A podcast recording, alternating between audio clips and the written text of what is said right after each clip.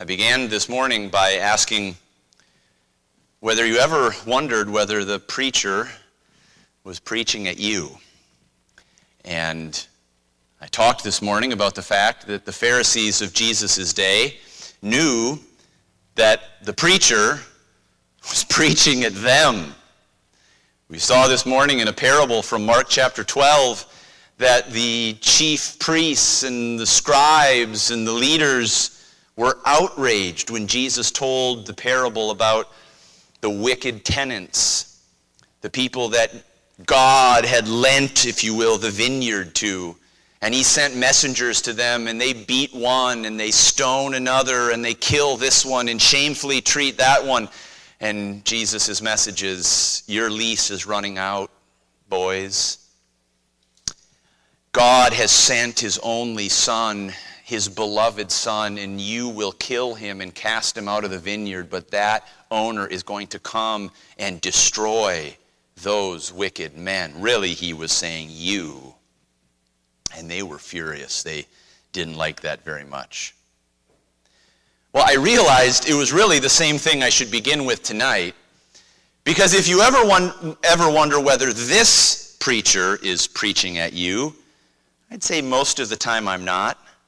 Most, and I'm just, just kidding. I should say, don't worry about that too often. But Jesus did.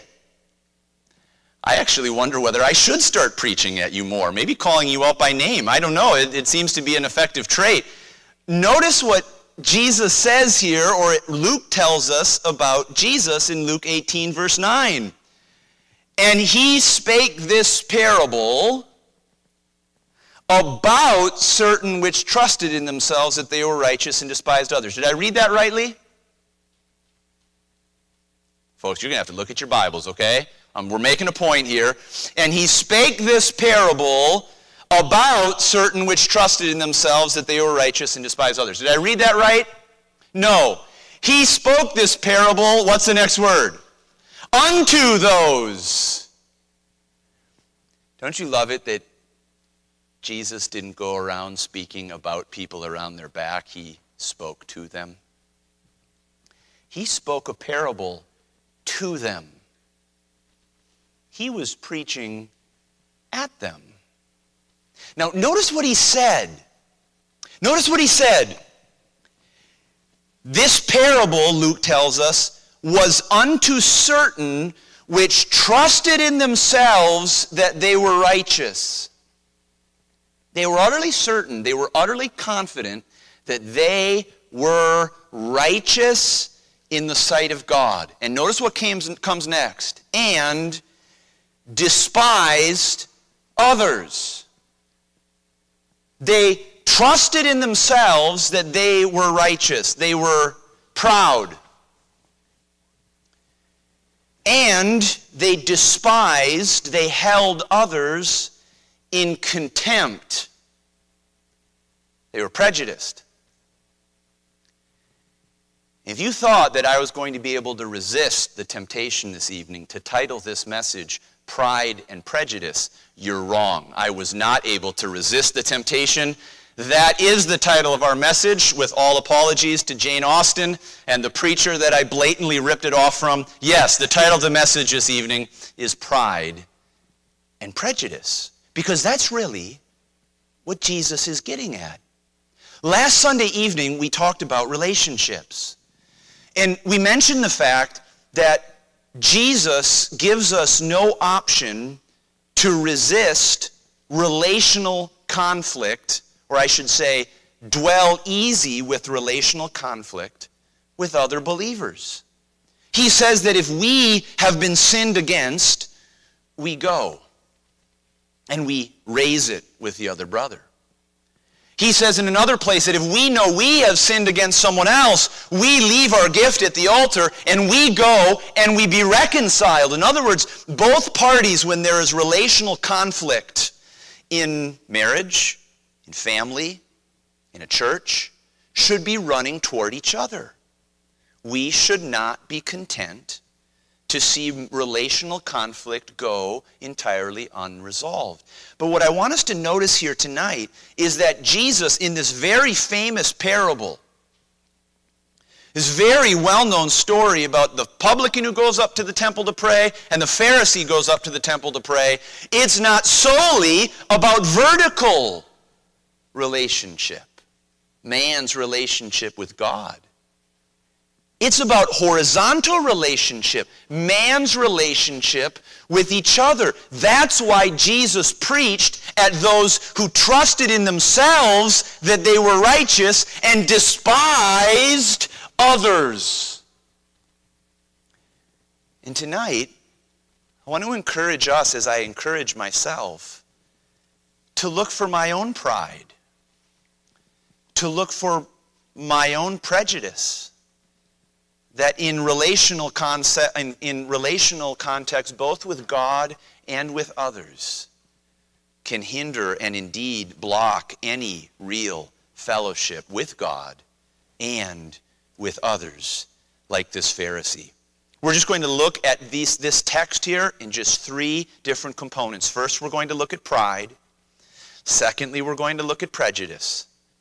And thirdly, we're going to look at a different pattern altogether, a surprising pattern, the pattern of the publican. Let's start by looking at pride. Pride. Where does pride show up in this parable? Well, Jesus is getting to the very heart of it. There is a man who trusts in himself that he is righteous.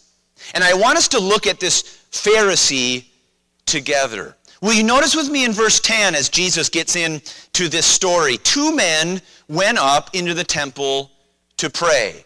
Both of them are going to God's house. Both of them are going to have a religious observance of some kind. They are going to pray, to seek, at least in, in some outward external form, a relationship with God. The one a Pharisee, holding to the strictest religious observance of the day, and the other a publican. Now, what is a publican? A publican is a tax collector. And if you need to know about the reputation of the tax collectors of that day, think of the reputation of the IRS agent today in our society. But then multiply it by this sense. I actually heard one pastor give this analogy. I thought it was, I thought it was very wise.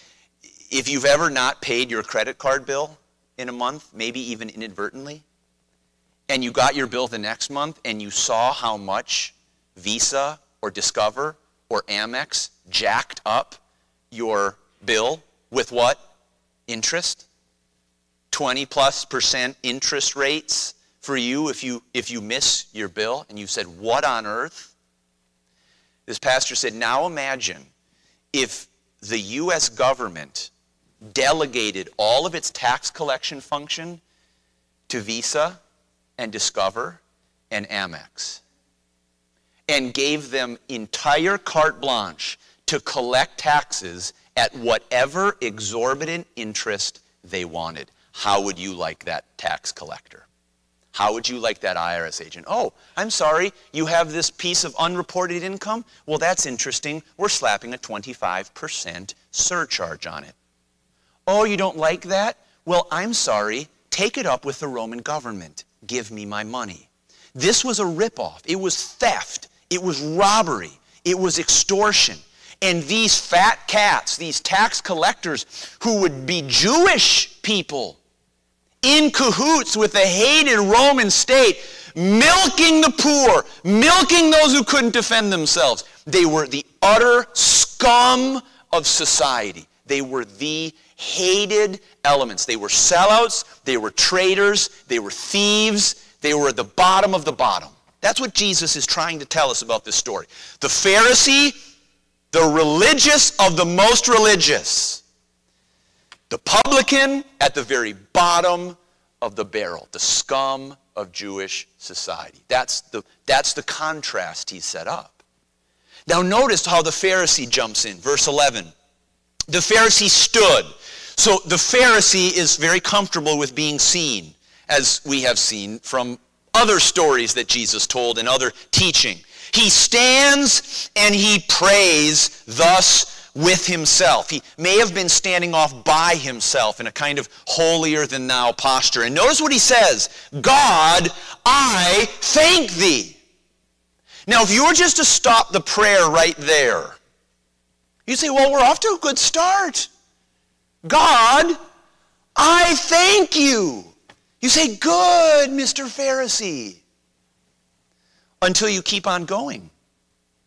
God, I thank thee that I am not as other men are extortioners, unjust, adulterers, or even as this publican. You can just see him pointing his crooked index finger. This publican over here. I fast twice in the week. I give tithes of all that I possess. Let me ask you this um, quickly, friends. Who's the star of this prayer?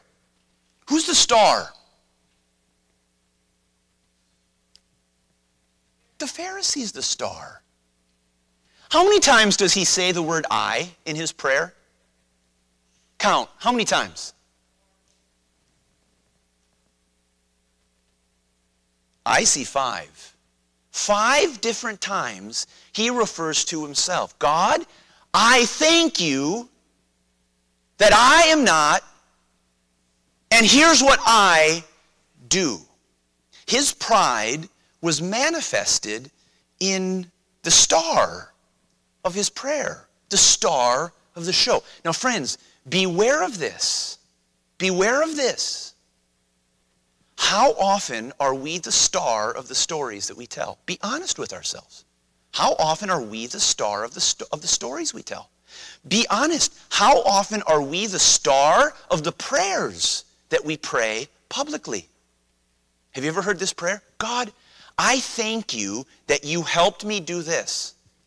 We should ask ourselves seriously, who's the star there? Oh, it started with God, I thank you. So did the Pharisees. But who was the star? God, I thank you that I was able to do X, Y, and Z. Now, there's a wonderful opportunity for us tonight to have testimonies. We should give testimony to what God is doing. But let's make sure who's the star of the show. The star of the show better not be us. It better truly be Him. God, I thank you. Good. But not when what follows is I, I, I, I, I. Be honest with ourselves tonight. Who's the star of the show when you're talking to other Christians? I, I can tell you honestly how easy this is to slip into. It is so easy when, especially when we're talking about the kinds of things the Pharisee is talking about. Notice what he says next. I thank thee that I am not as other men are. So he is testifying about what he is not. I'm not an extortioner. I don't rip people out of money. I'm not unjust. That is, I'm not a cheat. I don't I don't go around looking to get money from people unfairly. And he says, I'm not an adulterer. I'm faithful to my wife. Now, we could ask ourselves honestly, well, is he? Is he all of these things? The fact is, Jesus doesn't tell us one way or the other. But I do want, us to, I do want to say this. Paul in Philippians chapter 3 and verse 6 said of his own testimony before he met Christ, he says, as touching the righteousness which is in the law, what was he? Blameless. Do you know that was an accurate testimony? Do you know Paul would have been this guy standing up and saying, I'm not an extortioner, I'm not unjust, and I'm not an adulterer? And as, turn, as, the, as touching the righteousness which is in the law, Paul's own inspired testimony about himself says, i I was blameless. There was no one that could have looked at my public testimony of life and say, Paul, you're a liar. This man might have had a blameless testimony according to the righteousness which is by the law as well. I am not. By the way, do you notice how his pride was? We'll get into this in just a minute. He characterized other people by what they were. Uh, you are an extortioner. You are unjust. You, you are an adulterer. It was their character. But what did, how did he measure his life? By who he was or by what he did? Notice what comes next When it comes to himself, verse 12, it's about what he did, what he does. I fast twice in the week. I give tithes of all that I possess. Scholars tell us that very, very elevated, the most spiritual of the spiritual Pharisees, would fast every week on Monday and Thursday. And one commentator says that when the, that, those two days were when the country people would come in to market in the city of Jerusalem. And remember when Jesus says, "You Pharisees, you fast so that everyone will uh, you will everyone will see that you're fasting," because they would dress and they would act as in such a way that they were being so pious. We're fasting yet again today. We're part of our our religious and ceremonial devotion. He, they were convinced that the spiritual exercises they were doing were the ground of their relationship with God. I fast twice in the week and I give tithes of all that I possess. And do you know what he was saying? God, I thank you that I fast twice in the week. I thank you that I give tithes of all that I possess. And now, before we judge this guy too harshly, can we just turn the spotlight on ourselves and be honest? I'm turning this on myself right now. How many times have we given a testimony that says, by the grace of God, Many years ago, I committed to read my Bible every single day, and you know what I have? By the grace of God, I decided that I needed to spend an hour of time alone with God every day. And you know, by the grace of God, thank you, Lord, I've done it. You know, God, you convicted me to go out and give the gospel to the lost, one to, to one person every day this week. And you know what, God? I did. And what, what are we doing? We're broadcasting it. God, I thank you about everything that I've done for you. Let's be honest, friends. Who's the star? Who's the star? I'm not saying that kind of statement is always wrong. We see testimony in Scripture. I'm not, uh, please, next time someone gets up and says that, don't say, proud! Don't do that. That's not what I'm saying. I'm saying being honest with yourself when you do it. Be honest with yourself. Who's the star? Who do you intend to be the star? God, I thank you that I do these wonderful moral and ceremonial observances. Here's the other thing that I see, though, about this man.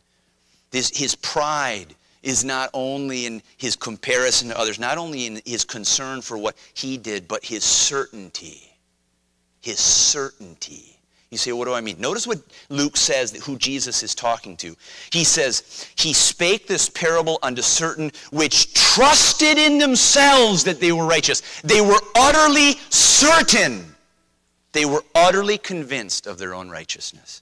This Pharisee, you could have not convinced him otherwise that he was righteous before God because he was morally righteous and because he was ceremonially righteous. Look at everything that I do. And can we turn the spotlight on ourselves again, friends? How often do we really see ourselves as certainly, certainly in a good standing with God based on what we do? And maybe more importantly, what we are not. I'm not like that. I'm not like him. I'm not like her. I'm different. You know, friends, it's very easy for us to fall, I think, into this very seductive trap. Utter certainty that of my own righteousness. Proverbs tells us that though every way of man is right in whose own eyes? His eyes. Every way of man is right.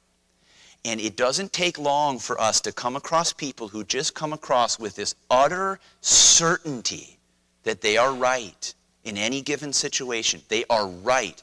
How do you know? I'm right. Beware, beware, beware. Think about the Apostle Paul, a man who, who may have walked closer to God than just about anyone in our church age who was gifted of God to do so many things for him. Listen to what Paul said about his own ministry in 1 Corinthians chapter 4. He said, But with me, it is a very small thing that I should be judged of you. He was saying, honestly, to the Corinthians kindly, but he was saying, I really don't care what your judgment of my ministry is. I'm being honest with you. I don't care. Listen to what he said. Or of man's judgment. Yea, I judge not mine own self. I don't, I don't put a conclusive judgment on even myself. I don't do that. Listen to what he said. For I know nothing by myself. Now, here's what I think he's saying I don't know anything that would be a stain on my ministry right now. I know nothing of my own judgment. I know nothing against my record right now. But listen to then what he says. Yet am I not hereby justified? My conscience is not condemning me in any part of my ministry right now, Paul says. He says, but that doesn't mean I'm right. Listen to what he says. But he that judgeth me is the Lord. Friends, beware of your own certainty. Beware of your own conviction of your own righteousness. Beware of the, cert- the black and white certainty that in every circumstance I am right and there's no other way to look at it than the way I am. It is pride so often when it is not grounded unambiguously and unequivocally on the truth of God's word. Beware. This man was utterly certain in his own righteousness, and he was dead wrong. Utterly dead wrong. So, first of all, notice his pride. Secondly, notice his prejudice. Notice his prejudice. Do you see here? Notice, God, I thank thee that I am not as other men are, extortioners, unjust, adulterers, or even as this publican. So you can see here the picture. The publican standing off in the corner, the Pharisee is standing apart from him and saying, God, I thank you that I'm not like him. Now, I want you to notice, in a certain sense, from the Pharisees' perspective, this was entirely justified. I truly am not like him. I'm not an open public cheat. I'm not defrauding people every day with what I do. I am different from him. And here's the important thing this prejudice is not because that Pharisee looked at the publican and said, He's doing wrong. The publican was a sinner, the publican was doing wrong. He didn't need someone to look at him and say, Oh, it's okay, you're not doing anything wrong. No, he was different from that publican, but here was the problem. What he was justifying was his own complete separation from someone that he was in even worse position before God. Now let's be, let's be very clear about what happens at the end of this story. The publican is off to the side, beating on the chest, can't even look up to heaven and saying, God, be merciful to me. I'm a sinner. And Jesus says, That man, that man went down to his house justified. Now you need to know what that word means. It's connected to the same word that, G, that is used here in Luke to say those who trusted in themselves that they were righteous. The Pharisee was convinced that he was righteous. He was wrong. Only the publican went home actually righteous. That word has the idea of being declared righteous, of being rendered righteous. God looked at the publican and said, I call you righteous, leaving this temple.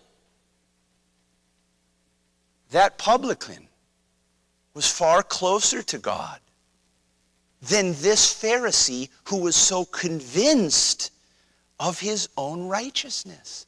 It was his pride that utterly separated him even from seeing his own difficulty, his own separation, his own sin.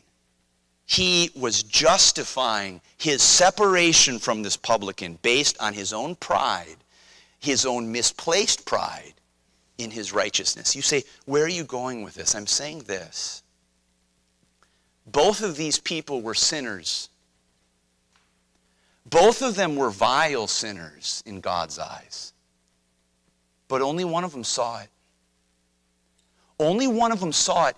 Do you know both of them saw that the publican was a sinner? The Pharisee saw the publican was a sinner, and the publican saw that the publican was a sinner.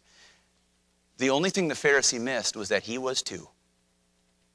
And you know the deep, deep issue that I have seen in my own life, in my own relationships, is that this same kind of pride leads to so many relational conflicts and so many relational difficulties in our own relationships. Do you know what kind of relationships? I just want you to think, and I'm testifying really to my own experience as a married person here today. How often do we as spouses get so irritated at the sin of our spouse because inwardly we say, I never would do that. I never would fall that deeply. I never would do what my spouse is doing. I am not like them. And the great danger when we do that is what make the tendency that we can fall into is really to be elevating ourselves in pride.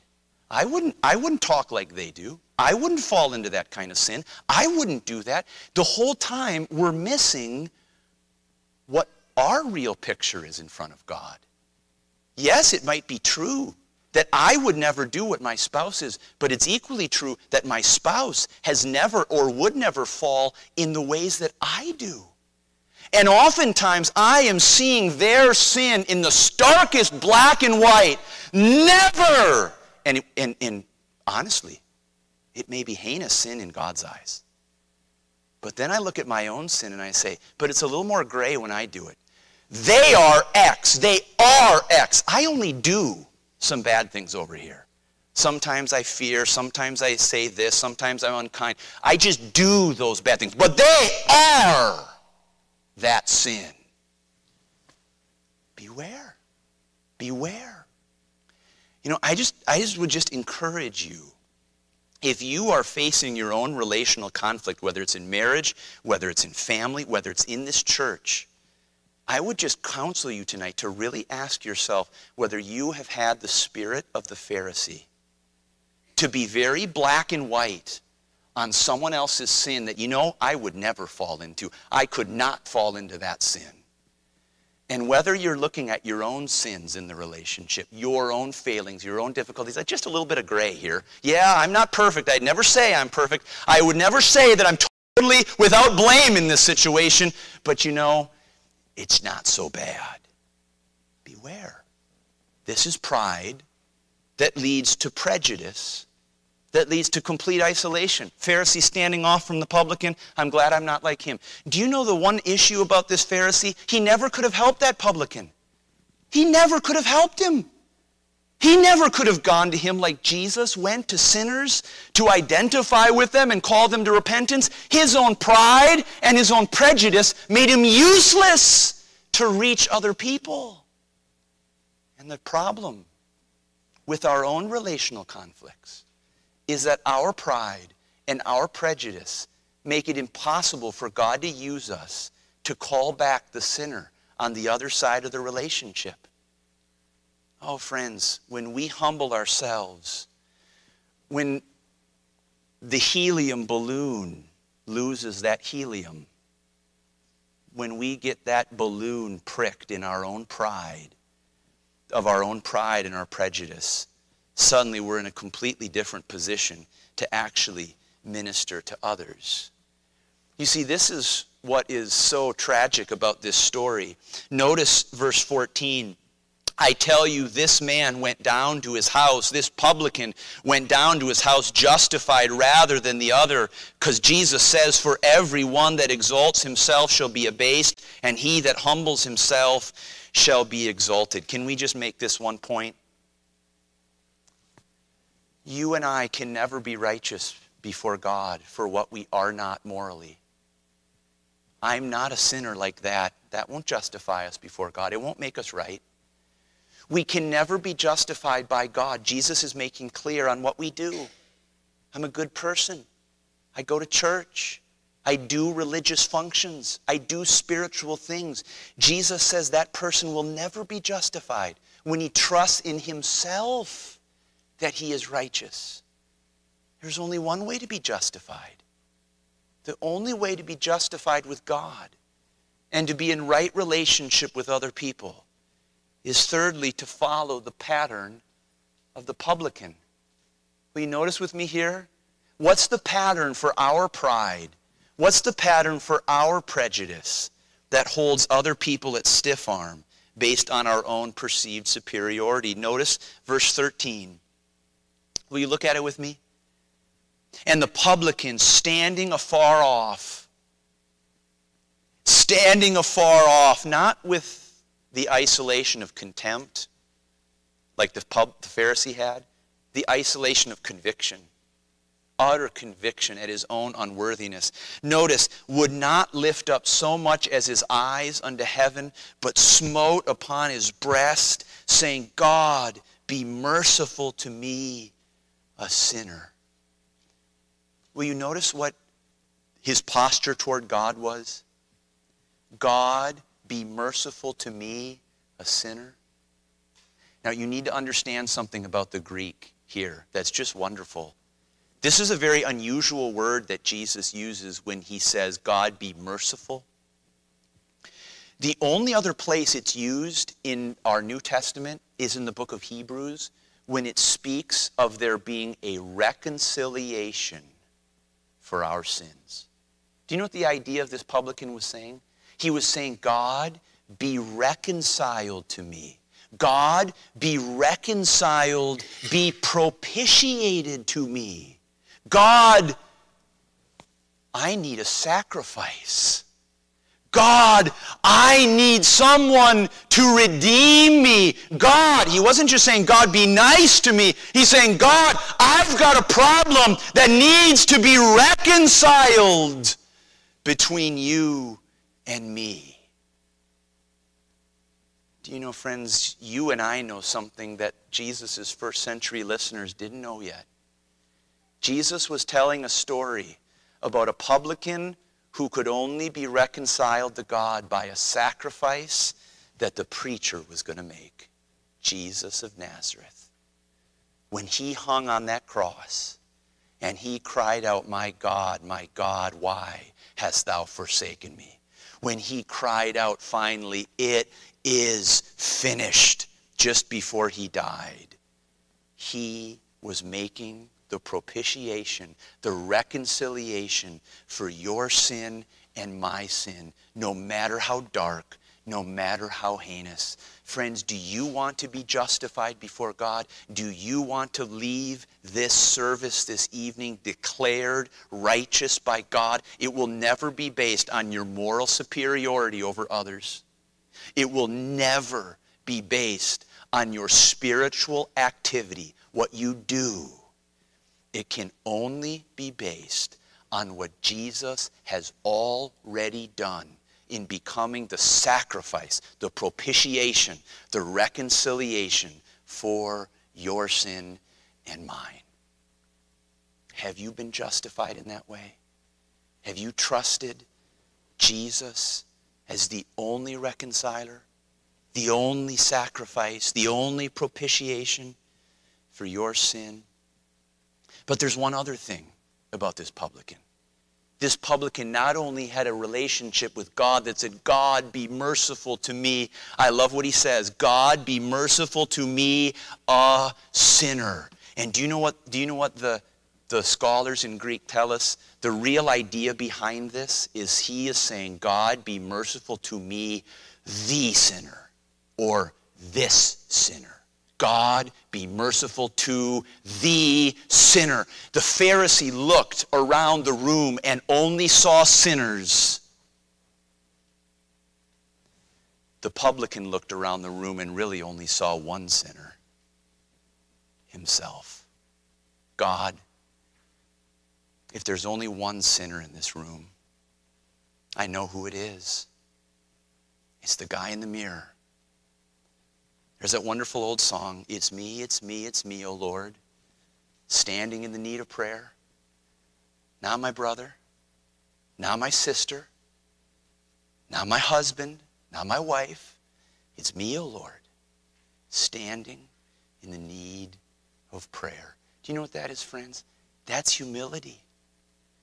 Jesus says, everyone that humbles himself will be exalted because God resists the proud and gives grace, lavishes his grace on the humble who say, God, have mercy on this sinner. I'm not going to look around the room trying to find every other sinner that I can be superior to. God God be propitiated to this one and this one primarily. You know, friends, that kind of humble attitude, the wonderful part is that when we have that kind of humble attitude, suddenly we are freed to give God's grace and love to the sinners around us. When you wake up every morning and look in the mirror and say, God, I'm only here today because you gave grace to this sinner in the mirror. And you take that humble posture through the entire day. Do you know what's going to be hap- Do you know what's going to happen? Other people's sin isn't going to irritate you as much. Other people's faults and their flaws aren't going to be those red letter, capital, black and white kind of offenses that we get so offended about. I can't believe she did that to me. I can't believe he said that about me. Why? Because we're looking in the mirror and we're saying, God, my sin is the my sin is so grievous in your sight. You, your grace is sufficient for me, so God, your grace is sufficient for that one too. You know what the Pharisee should have been saying? He should have been looking at himself in the mirror, dealing with his own pride, and then God would have equipped him with the love and the grace to go minister to a sinner who also needed to get right with God. And I just want to encourage all of us tonight, whatever relational conflict you're dealing with, make sure your own pride and make sure your own prejudice isn't hindering you from showing the same kind of forgiving, yes, sometimes confronting and rebuking, and yes, ultimately, restoring grace of God that he showed in Jesus Christ to the person right in the mirror. Know, friends, I love this story. I love this story because it hits me right between the eyes. It says, Peter, who's the star of your stories? Who's the star of your testimonies? Who's the star of your relationships? Who's the star of your relational conflicts?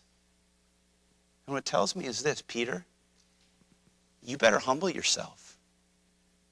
You better humble yourself to focus on your own faults and flaws in your relationships. And you know what, Peter?